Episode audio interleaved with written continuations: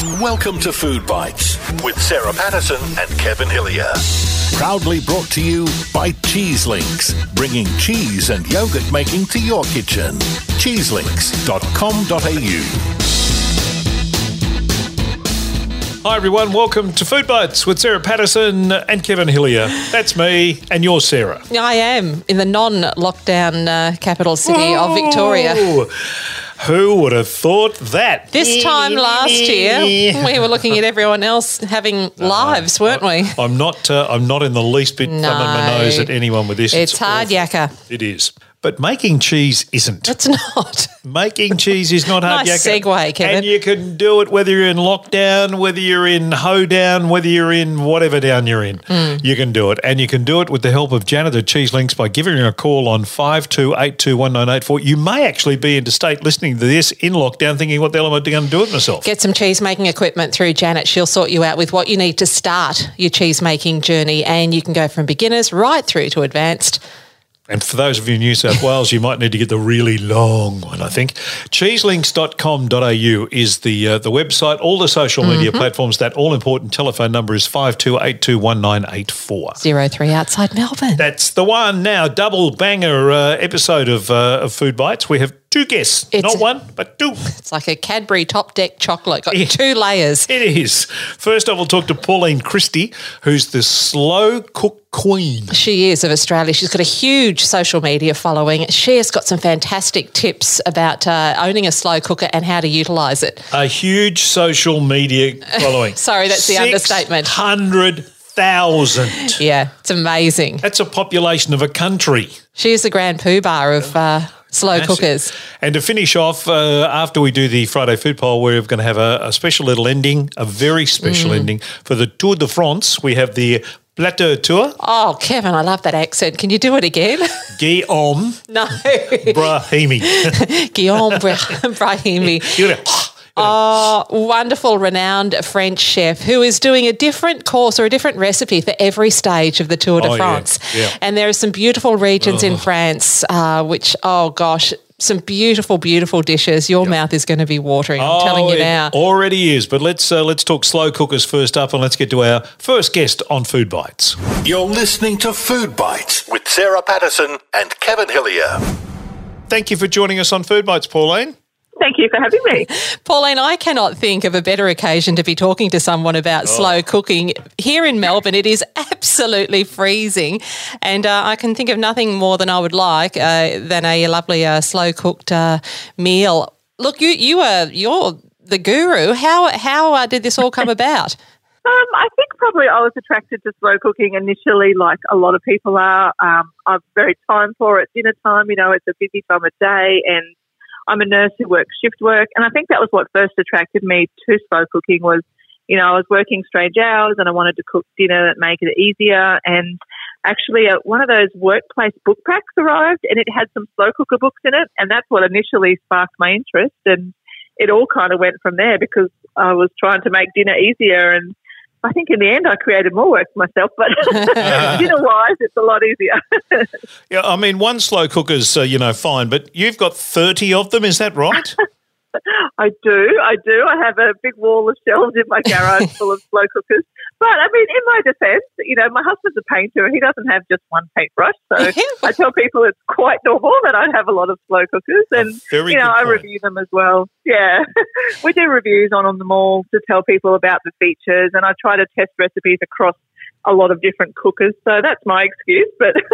That's fair. That's fair. On social media, Pauline, you have a, a- a massive um, following and have created a really close uh, community that interacts with one another and shares recipe and is really enthusiastic about this style of uh, cooking.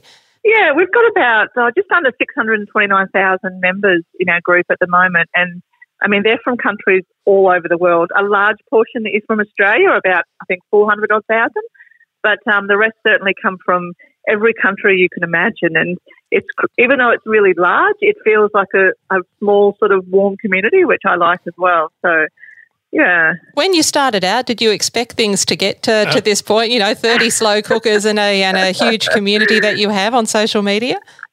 Absolutely not. I mean, when I started the group back in 2013, I really was just looking for somewhere where I could talk about slow cooking and share a couple recipes. And, you know, I told my, my own friends about it and thought maybe they might be interested to, to join and, and share their recipes. But I didn't really expect, uh, in any way, expect it to snowball the way it did. But friends added their friends and friends added their friends. And before I knew it, it was just going crazy. So mm. the more people that arrive, the more recipes we get to share, the more you know, skills and knowledge we can build. So it's a good thing all round.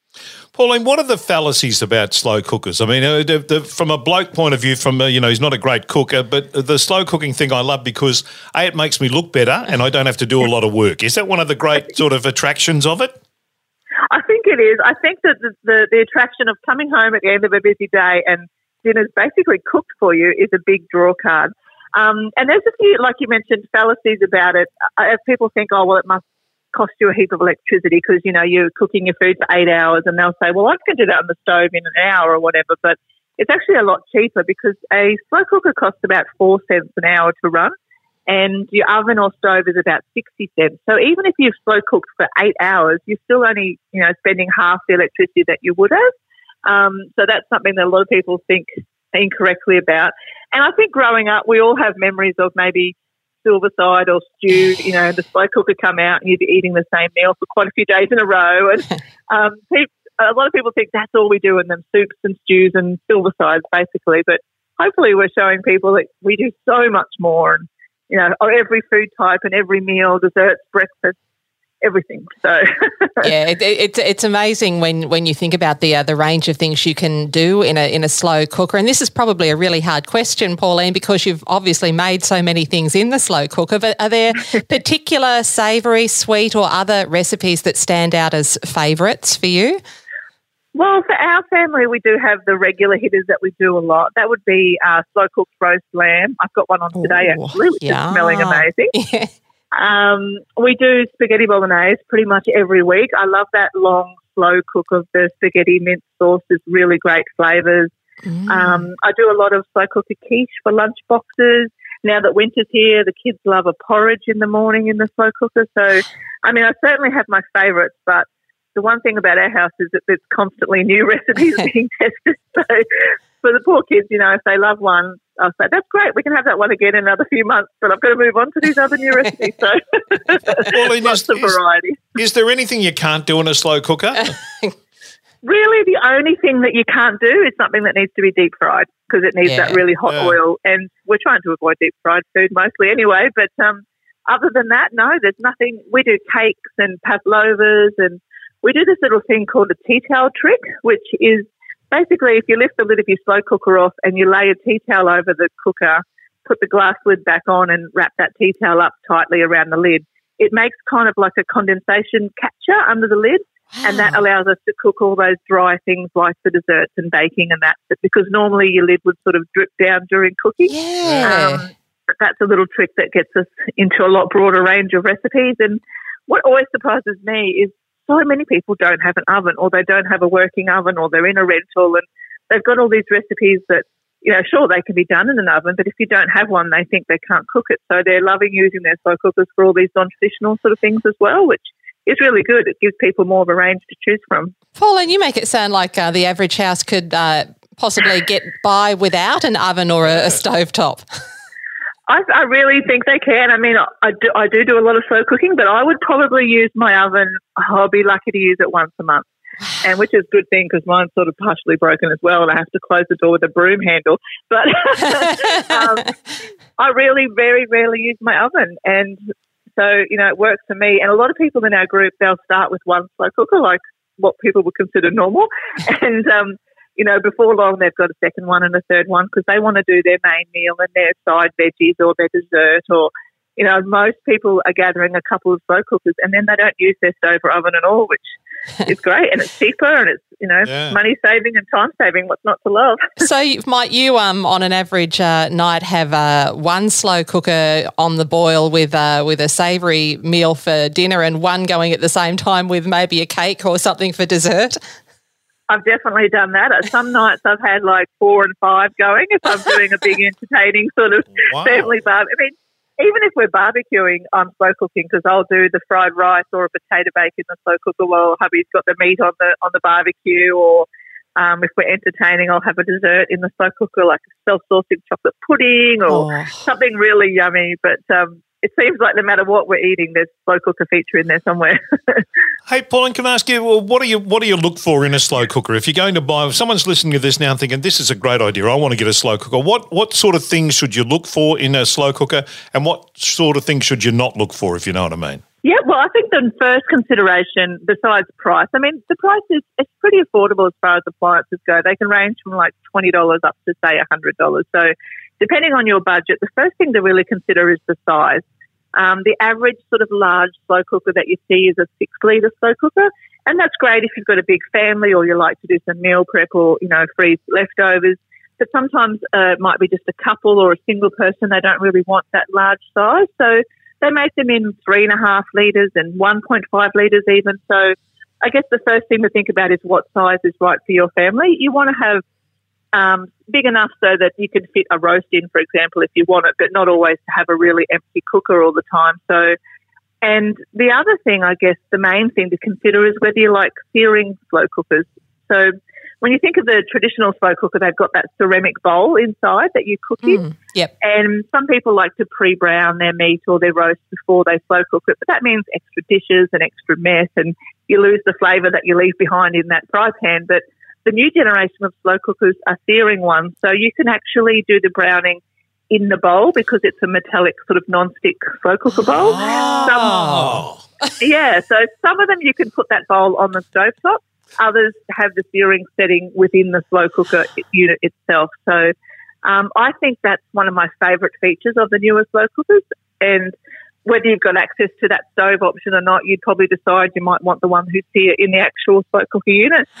But they, they do everything, you know, all in one bowl, less mess. I Pauline. think, I think we just found Disneyland. Oh, well, Kevin and I just looked at each other. It was almost like a light bulb moment because I was going to ask you about the importance of, uh, of searing meat Yeah. before you put it in the slow cooker, but you don't have to worry about that. No, I mean, a lot of people, they want the convenience. And I'm one of those people. I very rarely do brown. I admit I just want to put it in the cooker, turn it on and walk away. But equally, a lot of people like to have that extra flavour or even just the colour in the finished dish. So, yeah, these searing slow cookers, you know, cater to both of those needs. You don't have to use the searing function if you don't want to. But likewise, that turning up the heat can also work at the end when you want to thicken the sauce or some of the bowls can go straight into the oven if you want to crackle your roast pork and stuff at the end. So oh. They're really versatile these days, which is great. Now, slow cooking appeals to the uh, to the male side of me in terms of the lazy male side of me. Uh, You know that you can just whack it on there, go away, do whatever you want to do, go and play a round of golf, go and do whatever, and then come back and do it. But the the kind of barbecue Kev who likes to touch the food and, Oh. and make around. Can you could, should you just leave it alone, Yes. or should you? All right, I'm asking Pauline, not you. Certainly, there's a sort of a there's a thought going around that oh, some people say for every time you lift the lid, you're going to add 30 minutes of cooking time. But I don't find that to be true. I'm a bit like you, probably. I like to have a little look. I like to have a smell. I might smell, turn something yes. or give it a stir or. Just, I'm forever lifting the lid and having a look inside my slow cooker while I'm moving around during the day. So I don't find it really makes any difference to the cooking time. Um, but likewise, if you're not home and if you've chosen a long cooking recipe, it's okay not to be around to do that either. So, Yep. yeah. Yeah, Kevin's a bit of a Okay. poker, but that's good Yeah. to know. You can you can poke away, Kevin. Yep. Yeah, and I, And I, uh, I, I and I don't don't, think, think it's lazy. As you said, you know, you're a lazy male cooker. There's nothing lazy about good time management, I Yeah. say. I think I think one of the great joys of slow cooking is when you open the door and you smell the house that smells. That, that to me is just one of those little moments of heaven. Yeah, and my kids often will come home from school and they'll be sniffing the air and trying to guess what's in the slow cooker if it's one of their favourites as well. And I don't know what my neighbours think, but I hope that there's always a lot of yummy smells coming out of my house. Pauline, um, this time of the year, uh, winter, a lot of people love their soup and hearty, yeah. chunky soups. I imagine you could do some pretty bonza soups in your uh, slow cooker. Absolutely. On our on our website, we have all our recipes divided into sort of categories like beef and soup and chicken and stuff. And there's hundreds in the soup uh, category. I think a lot of people love that big pot of hot soup. For our family, chicken and veggie soup and that classic pea and ham soup will probably be our Oh. most repeated soup. Um, but there's so many different things you can do, and I love that most soups are great to freeze for leftovers, so I can have them at work, or hubby can take them to work in a thermos, or you just you know, if you've got a busy day, drag out the soups on another night for an easy dinner. So I think a soup goes a long way when you're talking about a six litre pot full of it. hey, Pauline, you, you've, you've got over six hundred thousand, uh, you know, uh, followers of, of, this worldwide and members of your of your club. Um, what's the more, more exotic stuff that uh, that they bring to the table from overseas? Mm. Well, we've had some interesting meats that we don't often see in Australia. So some people have submitted recipes for things like buffalo and Ooh. pigeon and goat. Pigeon. yes, yep. And people were like, "Wait, buffalo? you eat pigeons?" But we have to remind people that you know those recipes have come from more international members, and there's you know different Thai type dishes and that, which are really interesting to see. I'm probably not lining up to try the pigeon, but I do enjoy trying out the, the different sort of um, ethnic recipes that we get shared as well. It's great to to get to enjoy someone else's um, recipes that I wouldn't normally try, and I love that. Oh. I wouldn't have thought that you know other countries would have been into it as much as obviously we are. I thought. Yeah, well, I mean, even when you look at our top countries, I mean, even within the top ten of our members, we're featuring places like Malta and you know United Arab Emirates and and South Africa and the Philippines, and so those people are bringing in all these great ideas. And likewise, they're getting to try our stuff. And yeah. you always see people like, "What is this that you guys refer to?" and and then as a community, they'll all be like, oh, this is what we call this. And between them, they'll work out what we're all referring to and how they can get it. And sometimes members will send ingredients to each other that they can't get in their country, which is really nice so that, you know, they can try different things as well. Yeah. Yeah. How does someone uh, jump on and be part of this community? What's the easiest way to do that? It's obviously very easy to do, and uh, and obviously there's yep. a, there's a lot in it for you if you do. so our website is slowcookercentral.com, but if you're looking for us on Facebook, uh, our group name is Slow Cooker Recipes for Families, and the four is the number four. Yep. So Slow Cooker Recipes for Family, you just hit the join button, and you're in. And we're easy to spot because we've got the 600 or so thousand members, so you can pick us out of the list anyway. But um, yeah, we just add you and you're off and cooking. and uh, any questions anyone has, they can just put them forth and uh, the, the members or yourself can help them out. Absolutely. And the thing I think that's the beauty of a Facebook based community is that it's 24 7 round the clock. So while I may, although I am a night shift nurse, so I'm often awake at three in the morning, but on the, on the days where I'm not awake at three in the morning, there's somebody from overseas who is. And it's like no matter where you are, there's thousands of people awake to help answer your question, which they do around the clock, which is, it's really good. You're not limited by, you know, short business hours where 24 7, seven days a week, every day of the year. hey, um, Pauline, just uh, do, do, you enjoy the publicity side of it when you do the odd TV appearance or photography sessions? How do you go with that? Is that a happy place for oh, you? It's not a, a, camera pointing at me is not my happy place. Oh. It is about as unhappy as I can get. I've done a, quite a few live TV, morning TV things now, and I love it. The minute it's over, I'm like, oh, that was great. but beforehand, I'm terrified. But I love podcasts and radio interviews because there's no cameras on me. It doesn't matter if I'm in my jammies. Absolutely. I, I can talk slow cooking for hours. and the uh, and the title "Slow Cooker Queen." Are you comfortable with that? Well, I don't even know where it started, but it's definitely one that stuck. And now people refer to me as that all the time, which is it's really weird. And it's even stranger in personal, in real life when you're at some some place and someone's talking about you and you realize, like, oh, I think that's me they're talking about. I, I think we've found the quiet. name for our um, found the name for our podcast episode. Yep. Yeah. yep. Absolutely. Hey, Pauline, thanks for sharing. Uh, your, your, your, uh, you know, this uh, a wonderful thing. The slow cooker is just, I think, uh, one of the great inventions of all time. It is an absolute ripper, and uh, you can't go wrong with it, which is one of the great things about it. I totally agree. Thanks for uh, joining us on Food Bites. Really appreciate your time. Thanks, Pauline. Thank you for having me. I really appreciate it. Have a great day. All right, there's your slow cooker. That's everything you need to know, and you just have to go to Slow Cooker Recipes for Families on Facebook, with the four being a, a, the number four, and uh, join the 600,000 who are already. Tell you what, I, I learned a couple of things out of that I didn't already know, like being able to sear your meat in the slow cooker, which we weren't kind of what across, were we? revelation that is. It was a light bulb moment. Okay, now this uh, this time, this this edition of the food poll. Yeah, the Friday food poll was is mine. Written, spoken, and authorised by Kevin P. Hillier. Yeah, it is, and, and it's all about nuts. how fitting is that for a start? I'll give you nuts. Salted, lovely Nobby's oh, beer nuts. Yeah, love Kevin loves those. Uh, or your your cashews, Cashews, in the foil packet. Yep, they're good too. Kevin, too. you're going to be All right. hugely outnumbered. Off you go. Muriel Cooper, with a beer, beer nuts, otherwise cashews. Terry Daniel, cashews, and in stir fries too. So true. Hmm? Rachel, cashews. Annie, cashews. Artie Stevens. Okay, this is a good poll. I used to pour peanuts down my neck and they were always heavily salted. Cue blood pressure, so I don't do that anymore. I actually can't eat them without salt, so I don't. Unfortunately, the same is true of cashews. But give me a Chinese beef and black bean sauce, yes, I know, MSG, and pour those cashews in, or even a special fried rice with cashews. Yum. So after all that diatribe, cashews. Oh, took you took your time, Marty. Michelle says cashews. Leanne says beer nuts. Glenn, bloody hell, Kev, what a choice. I must say cashews. Sue says cashew hands down. And Kathy says cashews salted, of course. Yes. Lydia, cashews. Len, cashews. Sue, cashews. I think there's a theme developing here. Uh, Cherie, cashews for her. Karen, cashews. Warren, cashews. Tina, cashews. Peter, macadamias. Oh, seriously, Peter. honestly. Ah. Patricia says cashews. Charlene, cashews, but like them both. Silvana, cashews. Lena says, I want both. Russell says cashews. Roz says cashews 100%. Michelle says cashew nuts. Mm-mm. Nick Coe says beer. And Wayne writes.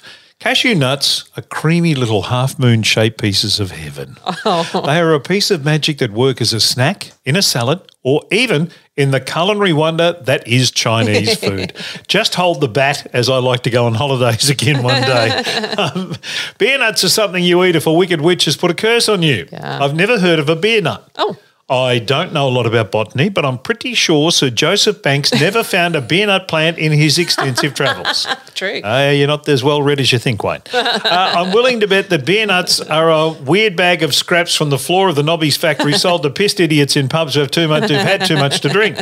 They resemble the inside of Rick McCosker's man pouch if he got hit in the groin by Michael Holding on Boxing Day at the MCG with a new kookaburra and he'd forgotten to put his box in. Cashews rule for me.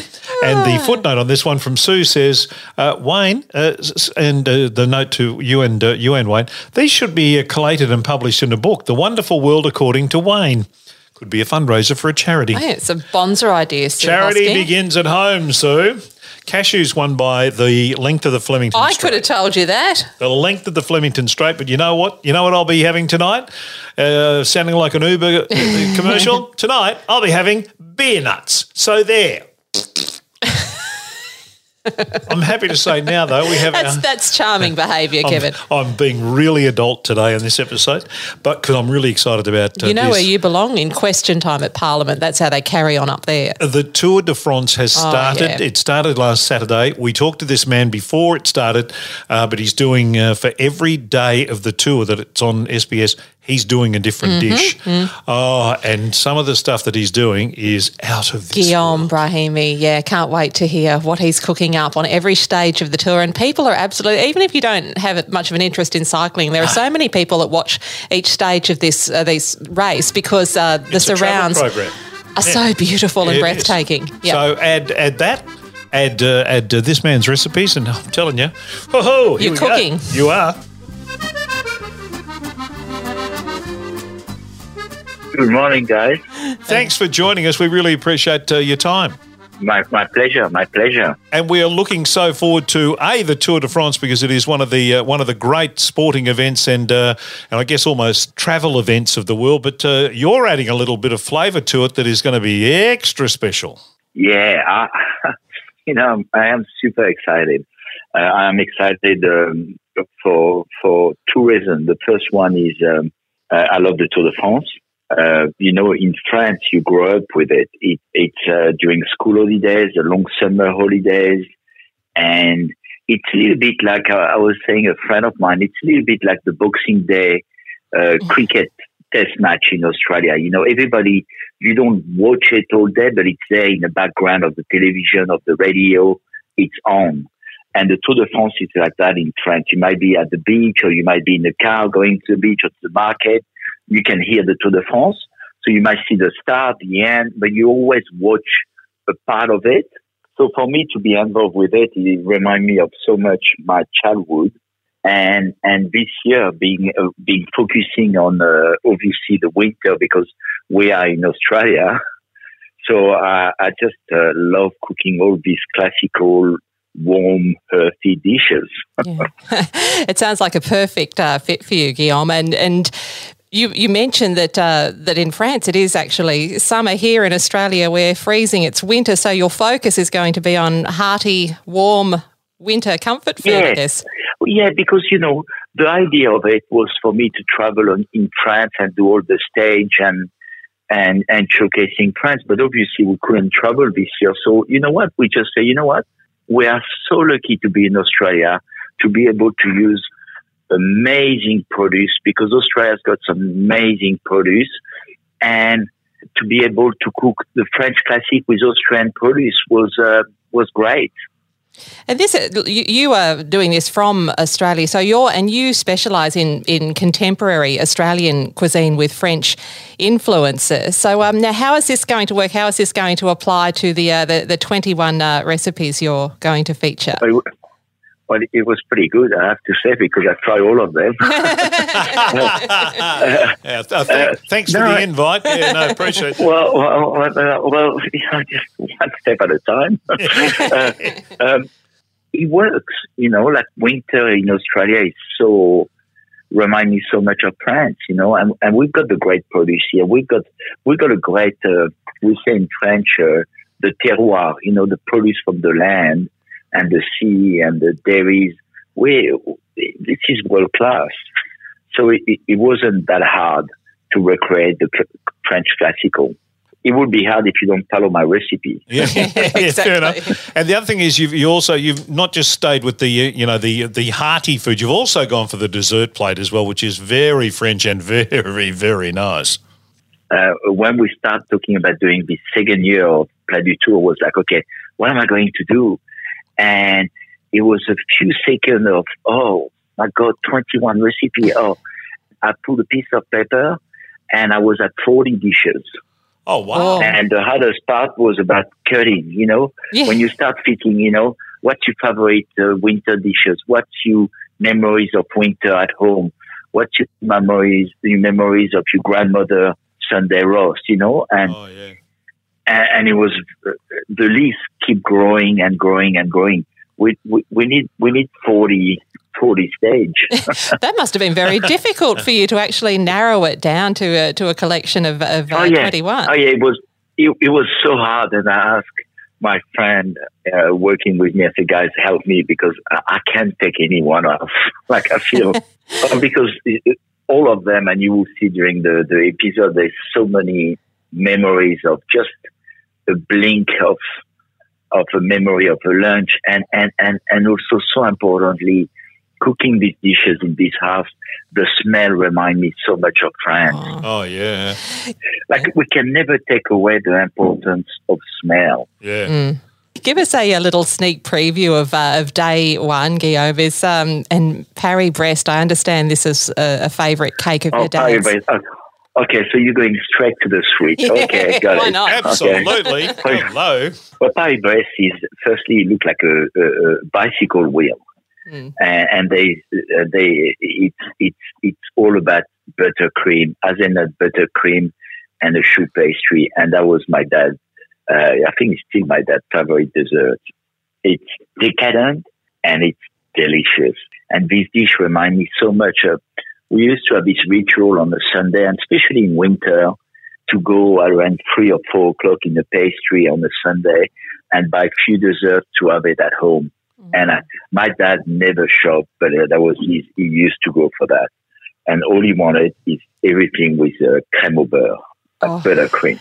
Oh, very yeah. Nice. And for me to do that remind me, like I was laughing during the episode because I felt if my dad be there, he couldn't help putting his finger in it. Fair enough. I'm with your dad there.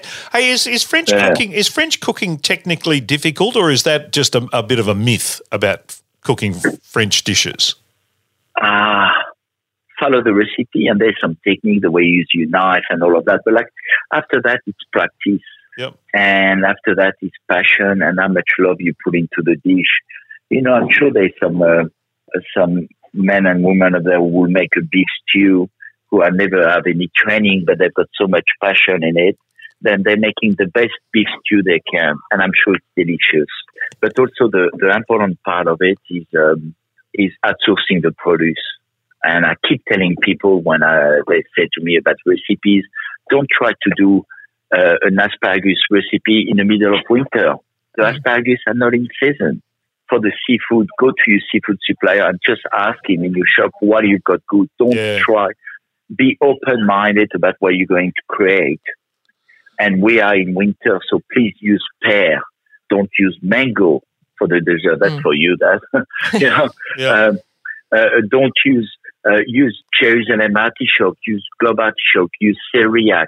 You know, let we'd be a better planet if we use what's in season.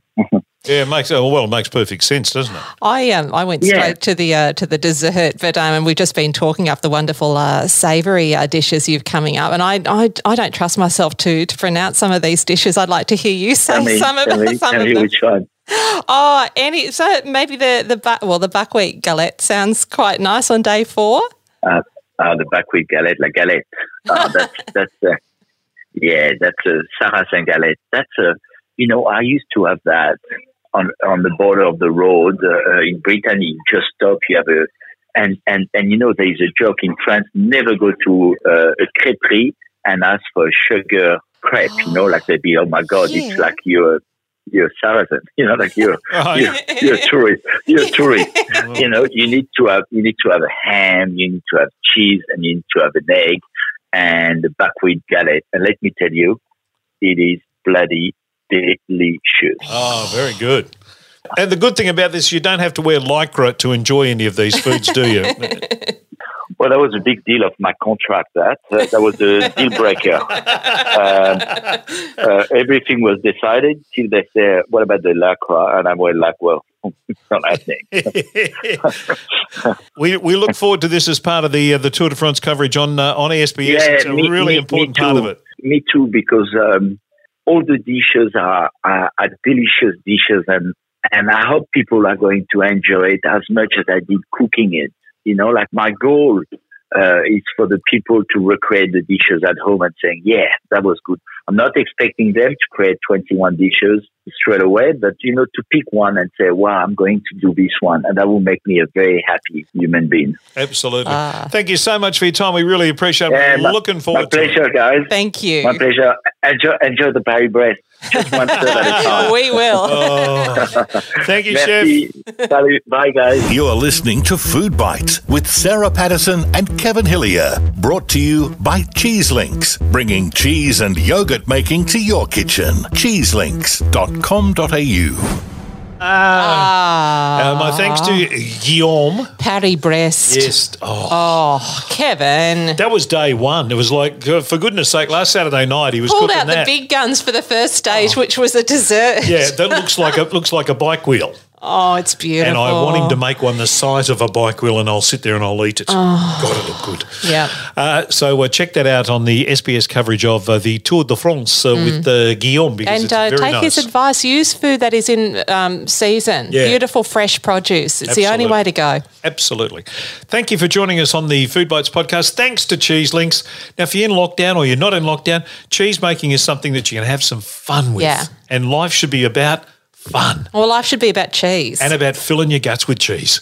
52821984. That's the number to give Janet a call. Cheeselinks.com.au, all the social media platforms. Check out the Friday Food Poll on the Facebook page. Until the next time, the lovely Sarah Patterson, it's been absolutely wonderful. Do I detect a touch of sarcasm? No, not from me. Thanks for listening to Food Bites. Check out our Facebook page and Twitter for recipes, tips, and all the latest news. That's Food Bites with Sarah Patterson and Kevin Hillier. Brought to you by Cheese Links, bringing cheese and yogurt making to your kitchen. All you need to know at cheeselinks.com.au.